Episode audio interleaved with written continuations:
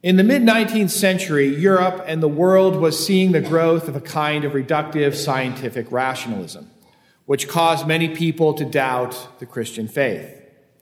This pseudo rationalism, or scientism as it might be called, suggests that only those things which can be demonstrated scientifically have any truth value.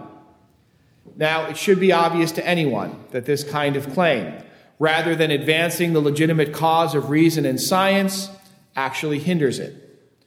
Because only a relatively small range of human concerns can be dealt with as matters of demonstrative evidence. To explore many other things, such as morality, art, literature, history, or politics, requires metaphysics. To show us the nature of man and the nature of the world in a way that is not derivable from simple scientific observation. This is why, in our modern times, people often invoke the mantle of science and reason while acting in the most absurd and irrational of ways. Look at the last 200 years, in which our world has become increasingly secular and non Christian. Can anyone with a straight face claim that we are seeing a public culture imbued with increasing rationality? Just flip through the channels on television sometime. Does it seem that more science and less faith has been able to move us towards a more enlightened way of living?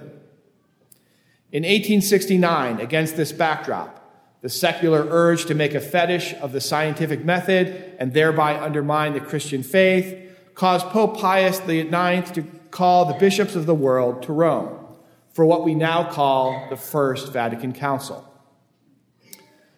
The Pope asked the bishops to articulate for the world and for the church the proper relationship between God, reason, revelation, and faith. Now, it's important to recognize that just as there are some in the secular world who would deny any role to faith or revelation, there are some Christian believers, called pietists, who hold that knowledge of God and faith can only come from outside of reason. The fathers of the First Vatican Council rejected both approaches, however. Instead, following the theology of St. Thomas Aquinas, they affirmed that reason and faith complement each other by cooperatively revealing truth to men, including knowledge of divine truth. Thus, in the conciliar document, Dei Filius, the church said, Holy Mother Church holds and teaches that God, the beginning and end of all things, may be certainly known by the natural light of human reason. And here they are quoting Romans 1:20, for the invisible things of God from the creation of the world are clearly seen, being understood by the things that have been made. The church says that we can know that God exists through observation of the world by natural reason. She does not, however, endorse any particular philosophical argument for the existence of God, such as those put forth by Aquinas or others. Just like she doesn't pin any article of faith on a reading of any particular scriptural passage. Rather, the church embraces truth itself and leaves to theologians and philosophers to grapple with how a particular truth may be justified by reason or by revelation. One of the reasons that she does this is because the church wants to avoid implying that there is a complete dichotomy between reason and faith. There are not, strictly speaking, some truths that are known only by faith and some that are known only by reason. In trying to explain the relationship of reason and faith, some have suggested the image of a mountain. Climbing up one side is likened to the use of reason. The pinnacle of the summit is the singular knowledge known by reason alone that there is a God who created all things, the uncreated creator of the philosophers. Then one descends down the other side of the mountain by faith, coming to knowledge of revealed truths, such as the Trinity and the Incarnation, that are inaccessible to reason alone. But this image, although it can be valuable in some respects, shortchanges the interconnection of faith and reason. Rather, the image we might invoke is that of two horses pulling the same cart. The cart is kept moving forward in a straight line by the equal tension produced by the horse on the right and the horse on the left. Seen in this way, the dichotomy between faith and reason is lessened. Yes, we know by the light of reason alone that God exists.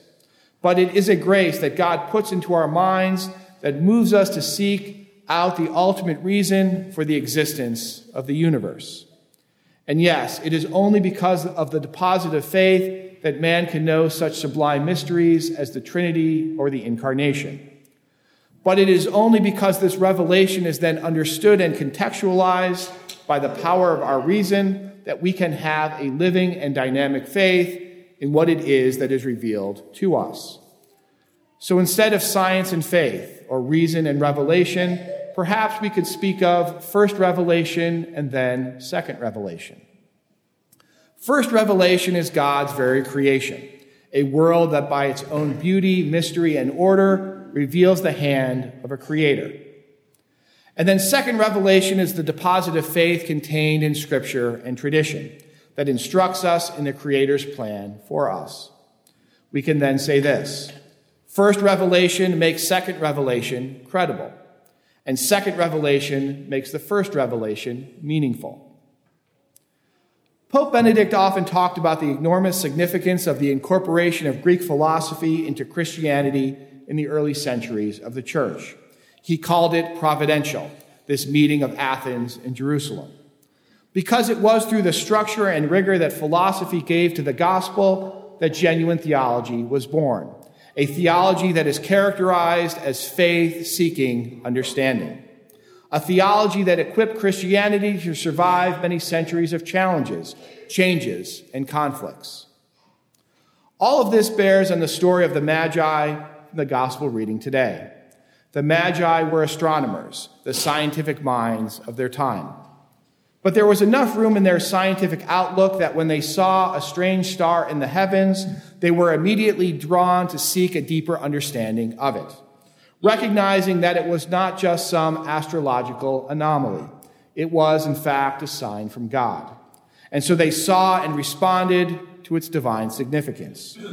But notice that in following this star, they only got as far as Israel, not to Jerusalem or not to Jesus himself because Israel was the guardian of God's revelation in that time, the people through whom the Messiah would come and save all of the nations of the earth.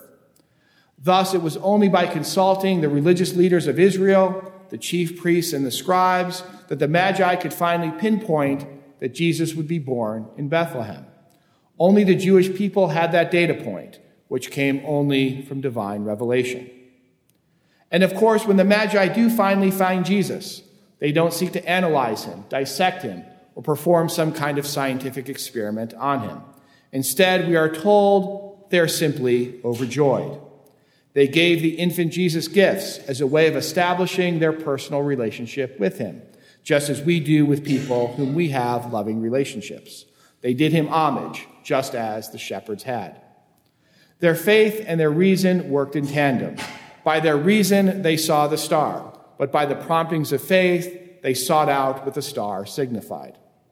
In doing so, the wise men submitted themselves to the biblical revelation of God through the Jews in the Old Covenant. Because of their docility in this respect, they could finally arrive in Bethlehem and prostrate themselves before the most unlikely incarnation of God, an infant swaddled in a manger. This is why later in the temple, the prophet Simeon would say of the child Jesus that he was a light to the nations and the glory of his people Israel.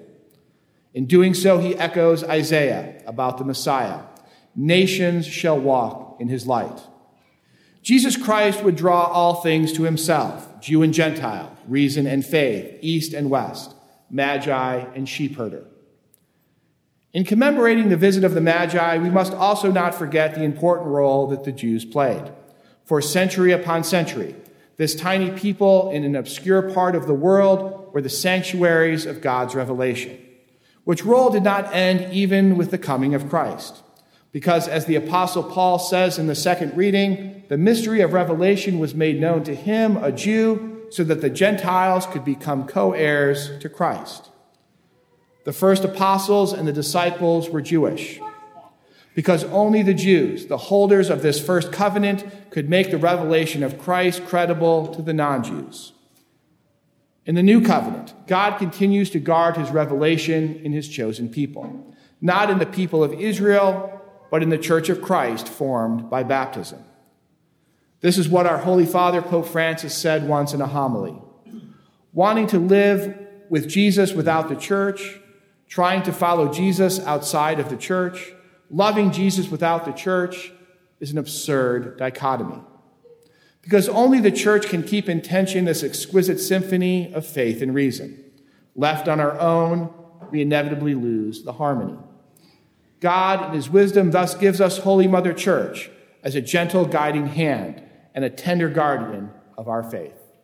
In the name of the Father, and of the Son, and of the Holy Spirit.